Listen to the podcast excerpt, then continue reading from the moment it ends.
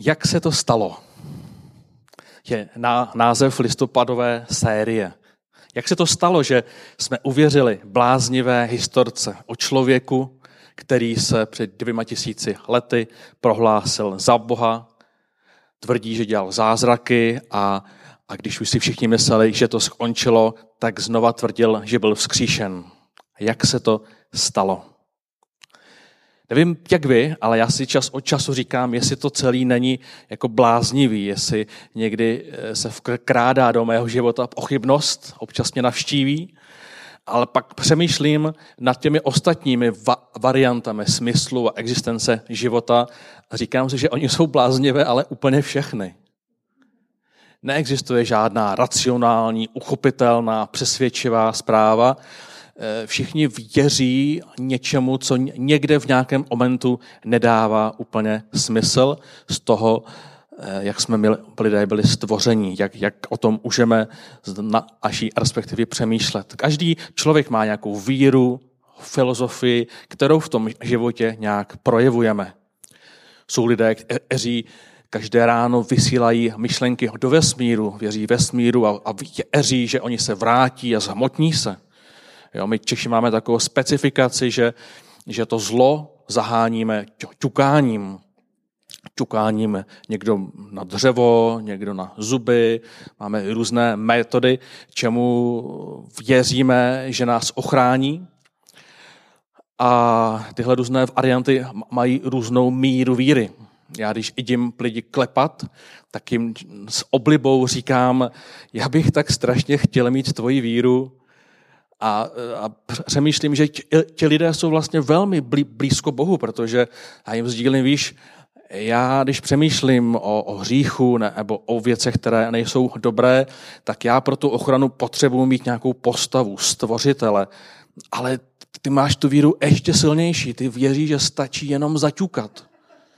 Jako fakt by mi omohlo, kdybys mě pomáhal tu tvoji vírou, tu moji posílit, protože já tam potřebuju tu postavu. A, a je to vždycky velice vtipné, já se nesnažím ty lidi strapňovat, ale spíš ukázat na ten fakt, že všichni něčemu věří a že každá ta víra je bláznivá a nakonec ona víra v Boha vlastně z toho všeho je nejméně bláznivá.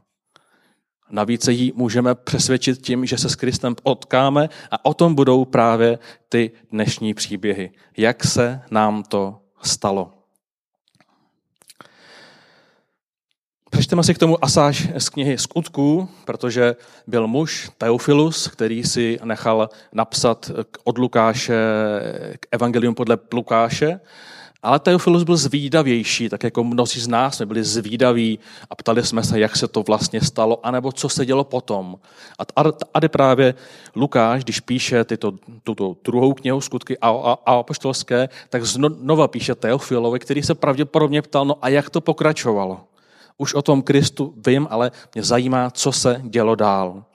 A tak si přečteme prvních 11 kapitol z knihy Skutky apoštolské. První knihu jsem sepsal, drahý Teofile, o všem, co Ježíš začal dělat a učit ode dne, kdy byl vzat z hůru poté, co skrze ducha svatého dal pokyny svým vyvoleným apoštolům. Tím také po svém učení mnoha jistými důkazy prokázal, že je živý když jim po 40 dní ukazoval a mluvil o božím království.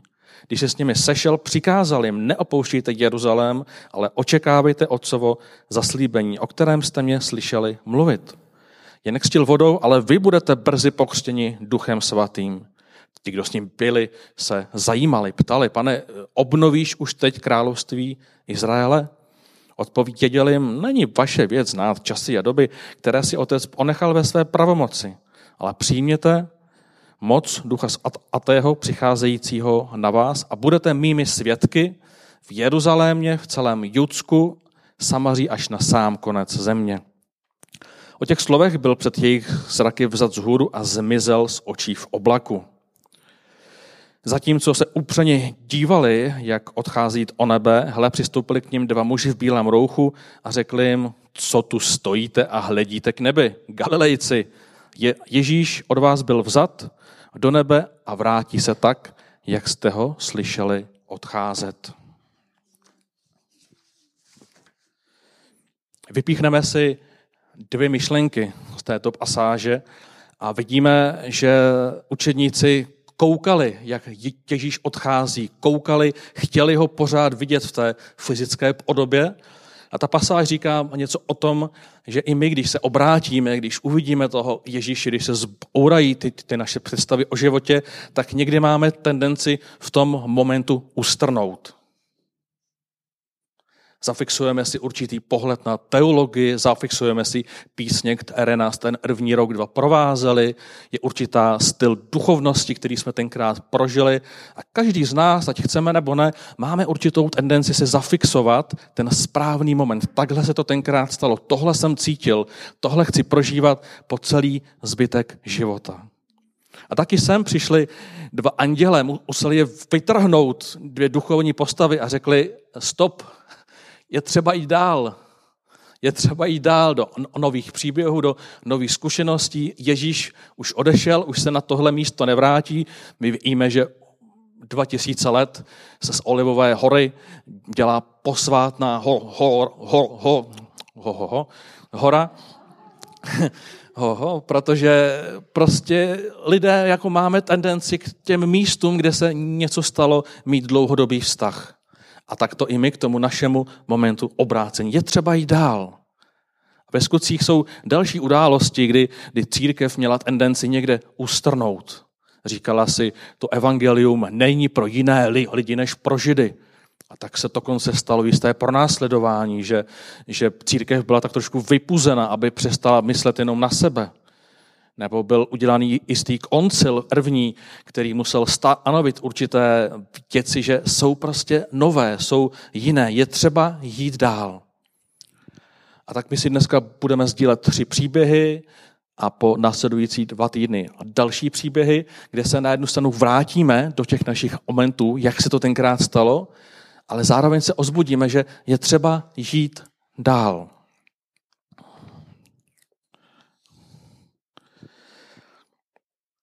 Celé skutky jsou, jsou příběhem apoštolů nebo i o, v obyčejných lidí, jak sdílí jednoduchý příběh, jak se to tenkrát stalo. Ovídají se židy, římany, vládci s obyčejnými lidmi.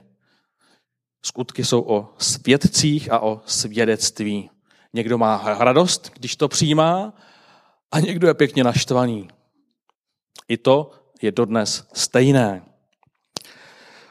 Otázku, kterou si budeme po následující tři týdny opakovat, je, kdy jsi naposled sdílel příběh víry ty. A on, on, ony jsou různé etapy v životě, kdy příběh sdílíme více, kdy méně a musíme se na to třeba soustředit jiným způsobem. Když se obrátíme, tak najednou je, jsou lidé v našem okolí a my ten příběh říkáme jednou, dvakrát, pětkrát, možná víckrát, protože lidi se ptají, ty jsi se zbláznil. Jo? A je to moment, kdy možná nejčastěji sdílíme při, příběh víry. Potom je, je to možná v no, nové práci nebo ve škole, když je hodina, kde se učitelka zeptá, je snad tady někdo věřící? Teď vy bojujete, přemýšlíte a pak někdo zvedne pruku a pak následují nějaké rozhovory. To jsou ty momenty, kdy to vyplývá samo. Pak je to při nějaké e- evangelizaci nebo speciálním setkání. Ale pak jsou momenty, kdy najednou zjistíme, že to naše okolí je jakoby nasycené a říkáme si, ale já vlastně nevím, komu bych to dál říkal. Nebudu chodit po ulicích a zastavovat lidi, na to třeba nejsem. A rádi bychom a nevíme, jak dál. I o tom si budeme povídat. V životě jsou totiž různé krize a někdy dokonce můžeme přemýšlet, jestli můžu sdílet ten příběh dál, protože zjišťujeme, že nejsme tak dokonalí. Že nám některé věci nejdou tak jednoduše překonat a někdy se nám už zdá, že lidé kolem nás jsou možná i lepší než my. To všechno se může stát, tak se vkrádají různé pochybnosti a my tu naši víru soustředíme na dodržování přikázání, na nějakou praktickou omoc v církvi a snažíme se žít ten dobrý a slušný život.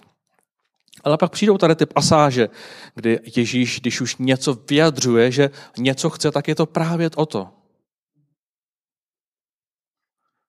Přijměte moc Ducha Svatého a budete mi svědky v Jeruzalémě, to znamená těm nej, nejbližším, v Judsku, to znamená těm vzdálenějším lidem a někteří dokonce budou těmi svědky až na sám konci země. To je třeba naše Ivanka, která šla přes půlku světa do Tádžikistánu, aby sdílela víru s lidmi, kteří, kteří oni nikdy třeba neslyšeli.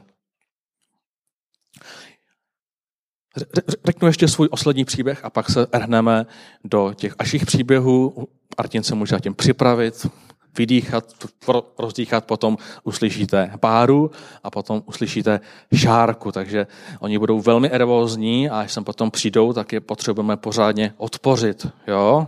Vy se taky na to připravte v ostatní. Každý dneska potřebuje udělat nějakou reakci. Já jsem se do takové osobní krize víry dostala v roce 2010. Bylo to, když jsem byl deset let křesťanem a snažil jsem se vejít do škatulky, která tehdy byla, jak má správný křesťan vypadat a myslet a co má dělat a co nemá dělat. A ta škatulka mi byla tak nepříjemná, až jsem došel do bodu, kdy jsem si říkal, jestli je tohle ta víra, tak asi já vlastně nechci pokračovat dál. A protože e, jsem to neřešil, čekal jsem, že ono se to samo nějak vyřeší samo od sebe, což tak většinou není, tak jsem to nechal dojít až do bodu, kdy jsem řekl, Bohu se omlouvám, ale že tento styl života nezvládám. Prostě jsem přijal nějaké přesvědčení a pán Bůh tenkrát dost silně odpověděl, že to není jeho přesvědčení, že jsem přijal nějakou kulturu místních lidí, kteří, kteří, kteří se vyjadřovali, že tak, jak to vidí oni, tak je to správně, ale že on je mnohem širší. A tak, kteří, do, do, do, kdo mě znáte trošku víc, tak víte, že jsem dobrodruh a, a rád objevuju nové věci, ale jsem se tenkrát rozhodl, že to je špatně, že to je nesprávné, že musím žít ten chudý a, a, a takový ten pokorný život, a, ale pán Bůh říkal, ale já jsem to po tobě nikdy nechtěl. Já jsem takový život po tobě někdy nechtěl, ale já jsem si říkal, aha, takže já jsem v nějakém aspektu života víry vlastně nežil úplně správně, ale, ale už jsem byl tak na hraně, říkám, já už to asi ani nechci řešit. A pán Bůh se mě tenkrát zeptal, co by si chtěl? Říkám, tak už jsem tak jako napnutý, že bych chtěl nějaký jako cestovatelský extrém, chtěl bych do Číny. Někteří ten příběh na, na, na, na já řeknu jenom určitou část a pán mu řekl, tak jeď. Aha. Pak člověk najednou zjistí, že na, na to nemá odvahu, ale dotáhnul jsem to, měl jsem skupinu třech kamarádů, kteří týden před odletem řekli, že se přeci jenom bojí, odřekli to a já jsem najednou stál sám na, na letišti s ocitem, že to bude teda brutální dobrodružství. A celých těch 16 dnů vlastně, bylo to 16 dnů, já jsem potřeboval zázrak na každý den. Protože o, o, o, o příletu, kde na mě hned, hnedka vlítli olicajti, protože jsem šel k taxiku, který nebyl oficiální taxik. Ve 4 ráno jsem zjistil, tohle bude dobrodružství, který mě buď o víře znova přesvědčí, anebo úplně zabije. Zjistil jsem, že nikdo tam neumí anglicky a že opravdu budu otřebovat toho ducha svatého, aby se mnou byl na každý den. A tak ten příběh je velmi dlouhý, zmíním pouze jednu věc. Bylo to opravdu největší dobrodružství mého života, kde jsem musel přeformátovat, předělat určité pohledy na Boha, protože máme v životě spoustu aspektů, kde tu víru pouštíme, nepouštíme, kde přemýšlíme, jak to vlastně funguje. A tak tohle bylo největší dobrodružství mého života. A v olovině příběhu mě zavolala jedna humanitární organizace, která se to zvěděla, že tam jsem, že když se dostanu do desetimilionového města na hranici Tibetu ve správný čas, tak mě spolu vezmou na ještě dobrodružnější pouť. Musím to přeskočit opět, ale najednou jsem se odstnul ve 33.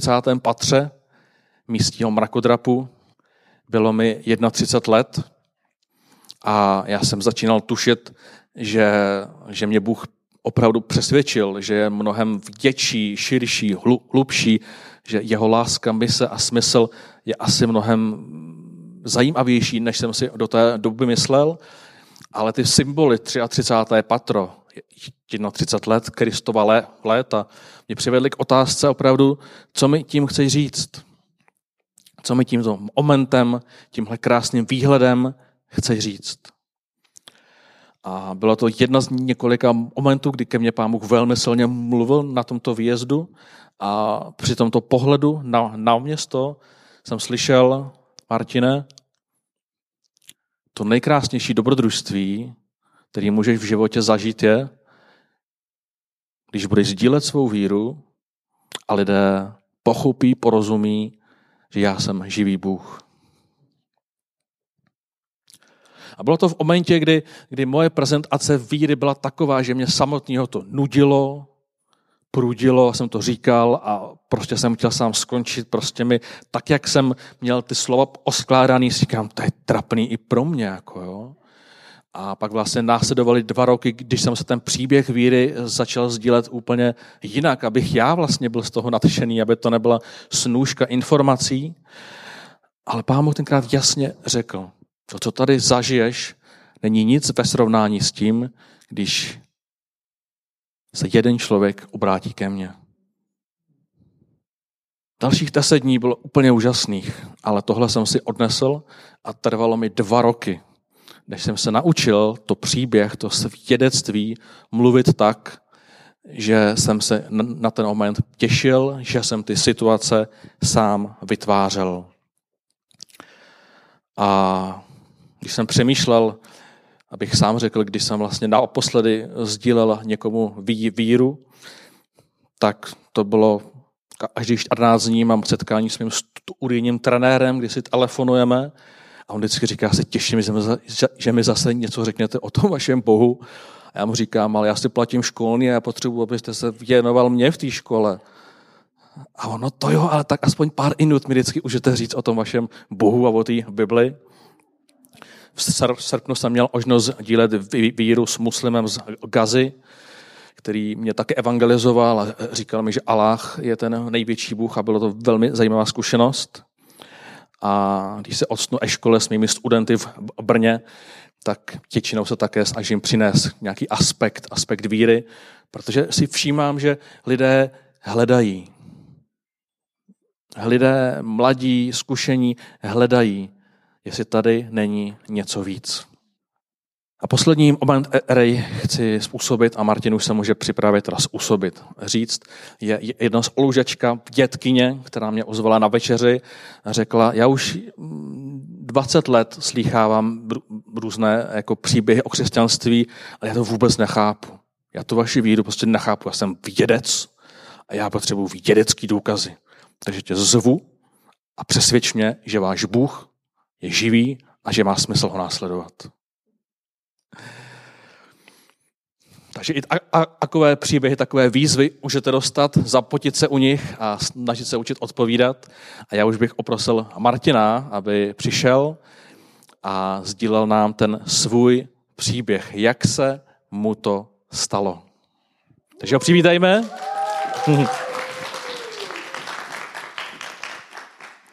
Tak díky Martine za tuto milou příležitost se trošičku sdílet o tom, jak se mi to stalo. A tím myšleno, že jsem se stal božím dítětem, nebo že dneska stojím tady. A ono si, tady úplně jednoduchá verze by byla, nerodil jsem se křesťanským rodičům. Tak. Jo. Ale vy samozřejmě víte, že takhle to nefunguje, že to není, že víra není něco, co se předává geneticky něco, co se, nebo co dokonce může přidat celé výchovou. Výchova určitě sehrává nějakou roli, ale a není to tak automaticky. Já jsem se narodil do, do vlastně generace křesťanů. Moji rodiče byli první generací letničních křesťanů. Oni se obrátili krátce před svatbou. A já jsem tedy už vyrůstal v křesťanském prostředí. Už jsem vyrůstal s těmi, jsme chodili do církve, tam jsme potom sloužili, já jsem chodil na besídky. Měl jsem toto všechno.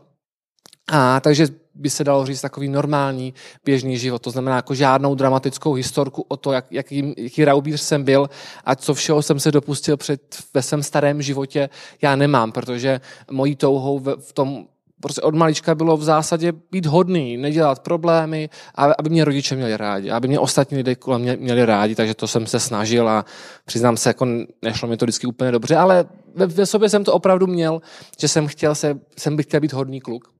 Ale přesto uh, jsem prostě si říkal, ten život víry je trochu omezující. Já bych se chtěl dívat na, na věci v televizi, na které mi rodiče říkali, že bych se neměl dívat. Já jsem, a já myslím, že to, to týká prostě té, že to my křesťané neděláme.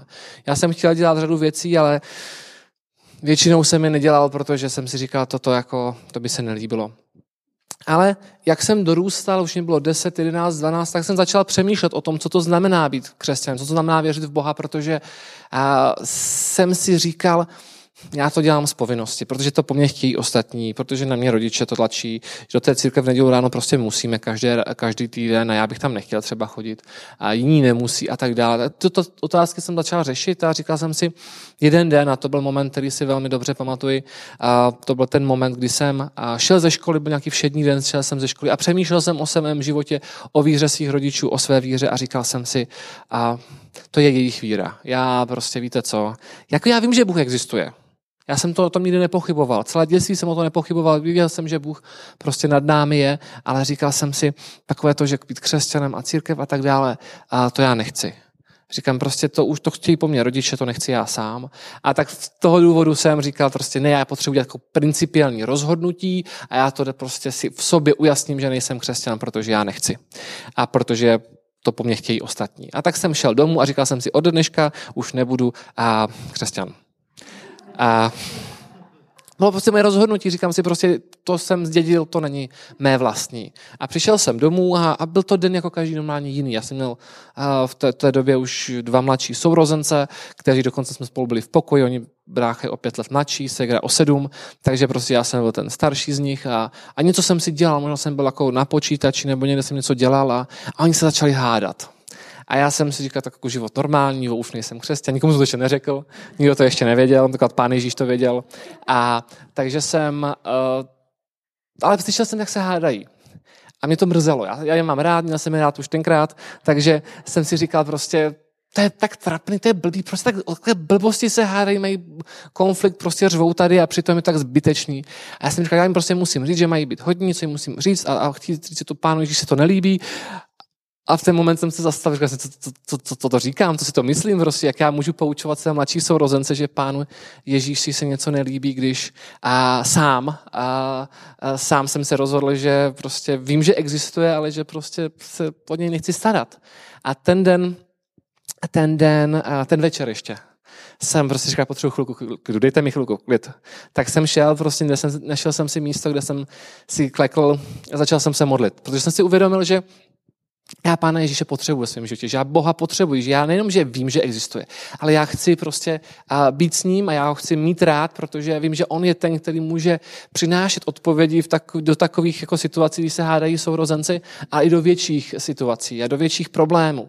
A takže v ten moment jsem se rozhodl, říkám, jako to není víra mých rodičů, to je moje osobní víra, prostě, kterou chci následovat, protože já toho Ježíše opravdu ve svém životě potřebuji. A to je taky ten milník, který u mě činil ten přerod, kdy už to nebylo, já jsem se narodil do nějaké křesťanské rodiny.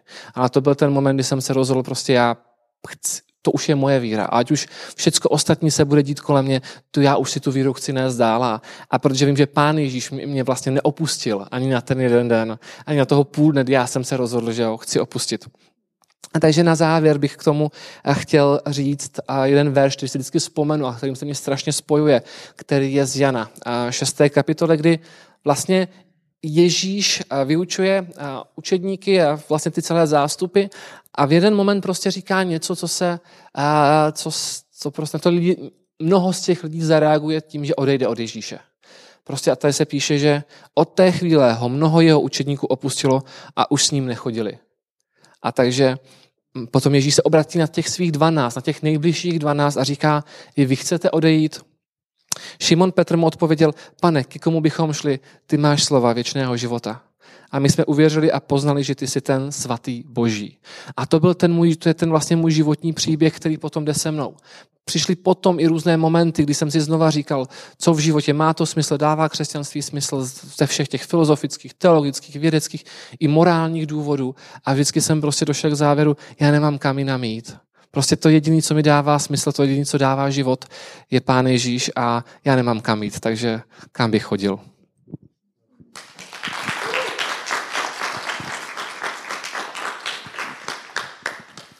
Během následujících týdnů uslyšíte příběhy eh, od těch, kteří už uvěřili dávno, i těch, kteří uvěřili nedávno. A dneska máme dva příběhy těch, co vyrostli v křesťanské rodině a jeden příběh, který tak není, ale každý ten týden se to bude trochu mixovat. Takže teď už prosím, abyste přivítali Báru.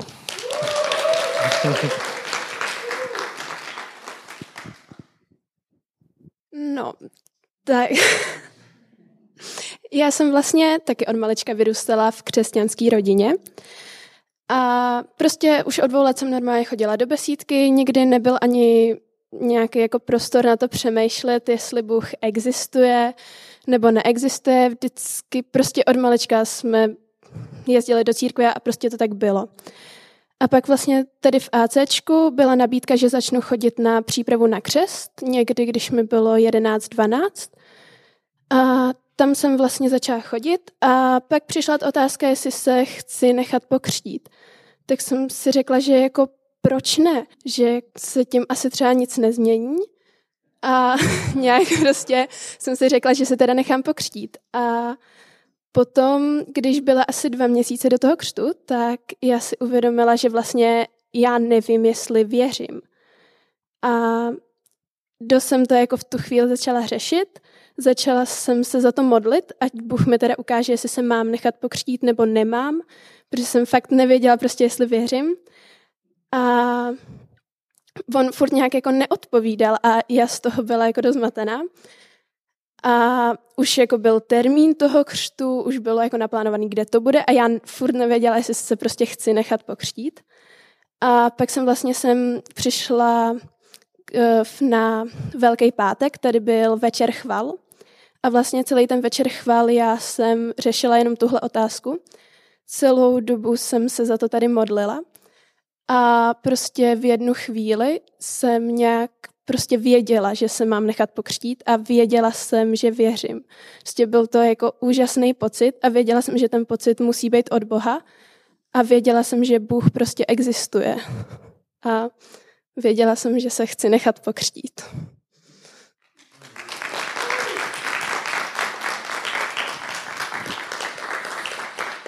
Tak, děkujeme. A poslední příběh bude o člověka, kterého možná známe nejméně. Je to, je to Šárka, která se říká Ashley, je to studentka prvního ročníku na biblické škole.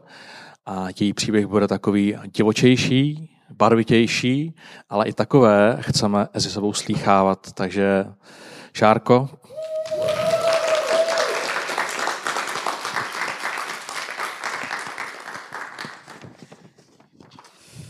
Ahoj.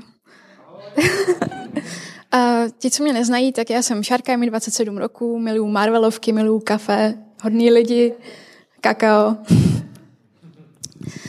Na začátku bych chtěla, já to teda budu trochu asi číst, já jsem si to včera připravovala. A na začátku bych chtěla přečíst verš z Izáše 49, 15, 16. Nezapomene snad žena na své nemluvně, Nemá snad soucit s vlastním dítětem? Kdyby však oni zapomněli přece, já nikdy nezapomenu na tebe. Hele, vyl jsem si tě do dlaní, tvé zdi mám stále na očích. Jsem věřící sedm let a pán Bůh mě vytrhl ze smrti do života. A to není jenom fráze. Upřímně i po sedmi letech někdy bojuju s tím, s Bohem a někdy je těžké věřit, že je opravdu dobrý. A proč? To uslyšíte v následujícím příběhu.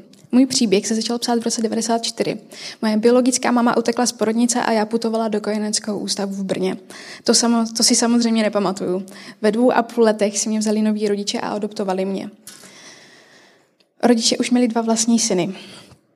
Byla jsem první dítě, které se vzali z dětského domova. Postupně si rodiče vzali více dětí, bylo nás opravdu hodně. Celkem dětí v naší rodině bylo deset.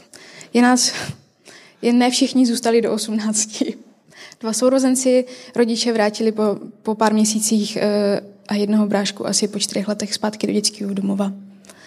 Moje mamka říkala, že byli nezvladatelní. Když už jsem teď starší, tak vím, že rodiče nezvládli výchovu. Měli jsme velký dům, byla tam spousta práce a myslím, že děti a každý člen domácnosti by měl pomáhat. Ale u nás to fungovalo tak nějak jinak. U nás doma byste nikdy nenašli ani kousek prachu a smítka a taky byste tam nenašli lásku a přijetí. V rodině jsme si prošli několika letým psychickým, fyzickým týráním a sexuálním zneužíváním. Protože jsme nesměli moc chodit ven, nevěděla jsem, jak to chodí v jiných rodinách. Často jsem si myslela, že si rodičové, že si, že rodičové, že si rodičové chování zasloužím. Myslím, že nás chvá, schválně drželi od okolního světa. A do, dnešního, do dnešní doby pozoruju rodiny a učím se, jak to má v rodině alespoň trochu fungovat. Od rodičů jsem odešla na přelomu 16. a 17. roku. Šla jsem do zařízení pro děti vyžadující okamžitou pomoc. Sociální pracovníci a psycholožka mě začaly dávat dohromady. A i když už jsem nebyla u rodičů, začala jsem mít deprese a úzkosti. A přesto, že jsem nikdy díky bohu nespadla do alkoholu a drog, spadla jsem do jiné závislosti a to byla žiletka. Začala jsem se velmi bát lidí a nikdo se mě nesměl ani dotknout. Ani mi podat ruku. Několik let Několikrát jsem se pokusila o sebevraždu a Bůh mě zachránil i pět minut po dvanáctý. Jinou jsem seděla na vlakových kolejích a modlila se, bože, jestli je nějaký důvod, proč na tomhle blbým světě jsem, tak ten vlak zastav. Vlak zastavil pět metrů ode mě. Když mi bylo 19, umřel mi můj dobrý kamarád. Byl to pro mě velký šok. Viděla jsem umřít myš, ale to bylo umřít myš, jí zakousl had, ale to bylo jiné. V době, když jsem bojovala s velkou ztrátou, mi do pokoje přišla nová spolubydlící. A hádejte co, byla věřící. Na pokoji se to ve vzduchu začalo velmi točit. Nevěřila jsem v Boha a kdyby náhodou Bůh byl, tak se na mě z vysoka vykašlal, ale já to říkala dost hrubě.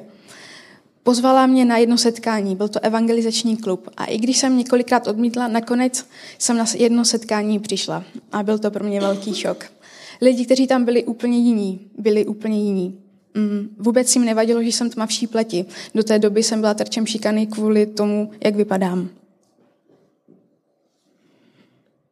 Mm. Měli mě rádi a nemusela jsem proto nic udělat. Nesmáli se mi, neponižovali mě a dokonce mě chválili. A úplně bezpodmínečně mě přijali. A taky, ale taky jsem nebyla člověk, který by věřil úplně všemu. A tak trvalo rok, než jsem uvěřila v existenci Boha. Ale Bůh mi postupně přes setkání lidí dával odpovědi na mé nekonečné otázky. Bohužel jsem v té době spadla i do okultismu a satanismu. Když jsem se ze Slezska odstěhovala zpátky uh, do Prahy, abych, udělala, abych si udělala praxi v oboru, zjistila jsem, že mám velký problém. V hlavním městě bylo hromada lidí a já najednou nebyla v tom křesťanském prostředí a bála jsem se lidí a v Praze bylo tolik lidí.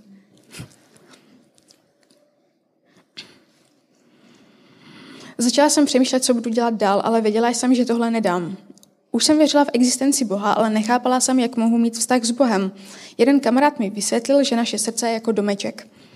U hlavních dveří zvoní Ježíš a čeká na to, jestli mu otevřeme a pustíme ho dovnitř, aby nám uklidil naše pokojíčky a tamné kouty a uděláme ho správci našeho domu. Modlila, modlila jsem se třikrát modlitbu přijetí Pána Ježíše v rozmezí několika měsíců a po každém modlitbě Bůh navštívil. Když jsem se po třetí modlitbě, při, když jsem po třetí modlitbě přijala přijetí, byla pokřtěna duchem svatým a druhý den jsem stala na Vasaském náměstí, zjistila jsem, že se nebojím lidí. Bůh mi začal ukazovat jeho lásku ke mně. Cítila jsem ho na každém svém kroku. Bůh mi změnil život o 180 stupňů. Zolky, která nedokázala mluvit a nesmála se, měla strach říct řidiči, na jakou zastávku jedu, ztratila se i ve vesnici, ne, neuměla si udělat nákup a rozhodnout se, o, o, co bude večeří k večeři a nevěřila vůbec nikomu a vůbec nedokážela normálně fungovat. Bůh udělal zázrak. Pán Bůh mě poslal na biblickou školu do Švédska, vzal mě i do Hongkongu, do Izraele a do Francie. Poslal mi úžasné lidi do života. Bůh mě učí přijímat lásku bez výčítek. Učí mě lásku předávat dál a smát se. Už vím, že když mě vytvořil, neudělal chybu a neuklap, neukapla mu tuš, když dával barvu mojí pleti.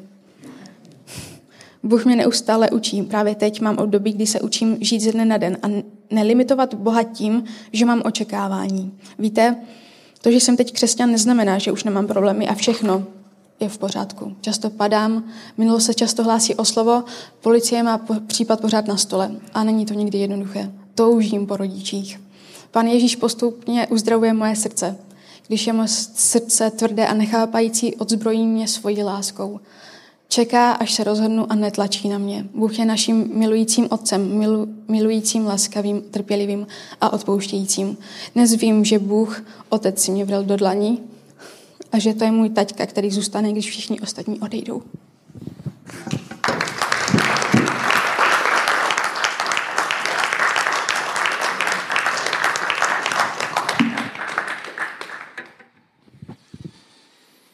To byl úplně jiný příběh a ta krása v našich příbězích je, že každý máme svůj, svůj vlastní, svůj osobitý a ten příběh ne, není o tom správně vysknout tu v ormulku o tom, co to evangelium je, ale sdílet to, co se nám stalo protože dlouhá pléta vedu odbor mládeže a protože 80% našich dětí v církvi jsou ti, co vyrostli v církvi, tak často používají termín já nemám co říct. Protože jsme zkomplikovali to, co to znamená sdílet evangelium a proto o tom budeme tento i příští měsíc mluvit, co evangelium je a jak svůj příběh sdílet. Příběh Evangelie je jednoduše o tom, že jsem poznal, že Bůh je živý. A k tomu mám ten svůj vlastní osobní příběh. V prosinci po završení našich krásných příběhů budeme pokračovat sérii Moje evangelium, protože i v Peskucích můžeme zahlédnout, že různí řečníci sdílejí ten příběh trošičku jinak osobně. Pavel používá tu hlášku moje evangelium. Pavel mluví o Kristu, který je vzkříšený. O Kristu, který je vzkříšený. Mluví o moci, o, uzdra, o uzdravení. A když se odíváme na, na Ježíšův koncept evangelia, které navazuje na starý zákon, tak čteme, že je o trošku širší. U apoštolů, kteří prvně kázali židům, jaké bylo jejich evangelium? Co byla ta hlavní myšlenka? Ježíš naplnil starý zákon, Ježíš naplnil písma, on naplnil proroctví. A my tušíme, že tato hláška naše kamarády úplně nepřesvědčí, že Ježíš naplnil starozákonní proroctví, ale pro ně to bylo něco, u čeho se třásli, protože na to čekali tisíc let a najednou se to stalo. A tak moje evangelium je o tom, že každý z nás se chceme naučit sdílet ten svůj aspekt, ten svůj příběh a vypíchnout, co bylo pro nás na cestě oznání Boha důležité. Když Ježíš vstal a poprvé četl písmo v den, kdy odešel z pokušení na poušti, tak jeho prezentace byla podle Izajáše, duch hospodinův je nade mnou, on mě omazal nést evangelium chudým.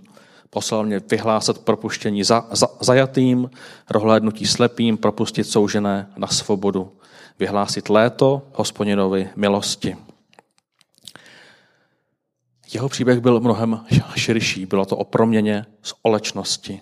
Uzdravit ty, kteří jsou nemocné, pro, propustit soužené na svobodu a vyhlásit léto milosti, odpuštění dluhů, který se vžil dokonce už i v naší republice. Tento rok proběhlo léto milosti, jste si všimli, tak to je inspirovaný právě touto událostí. A Ježíš mluví o celkové proměně společnosti. My máme ještě závěrečnou píseň a já bych chtěl shrnout, že třeba pro mě důležitý aspekt toho, co je evangelium, bylo nalezení nejhlubšího smyslu života, jak, jak jsem sdílel v dnešní písni. Bůh je nejhlubší smysl života. A ten platí i ve chvíli, kdy umíráme. A proto mě zaujalo smrt a vzkříšení, že Bůh se odvážil, odvážil odejít tohoto věta, odvážil se ho opustit tím zvláštním způsobem, tím ukřižováním, tím projevením lásky, že byl ochoten nést bolest, vstoupil do té říše, smr- vstoupil do té říše smrti, ale ten smysl tím neskončil. Protože kdyby se nevrátil, tak by to celé křesťanství, ta víra vlastně neměla smysl, protože by umřel jako každý další člověk.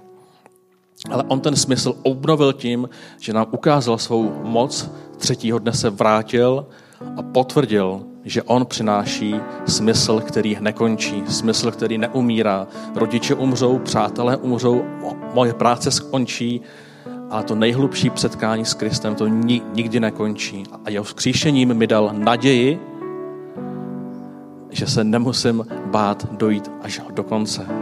A že smysl bude pokračovat v mých dětech, v mých přátelích, že on, živý vzkříšený Kristus, bude dál královat na této zemi.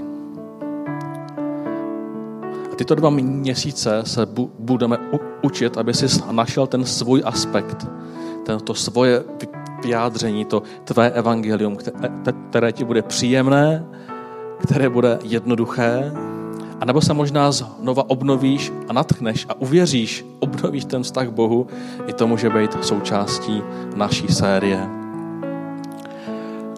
A tak pokud by si chtěl i dnes obnovit svou víru, obnovit své rozhodnutí, že chceš o Kristu mluvit, můžeš to udělat v této poslední písni, můžeš přijít za mnou a můžeme se spolu modlit.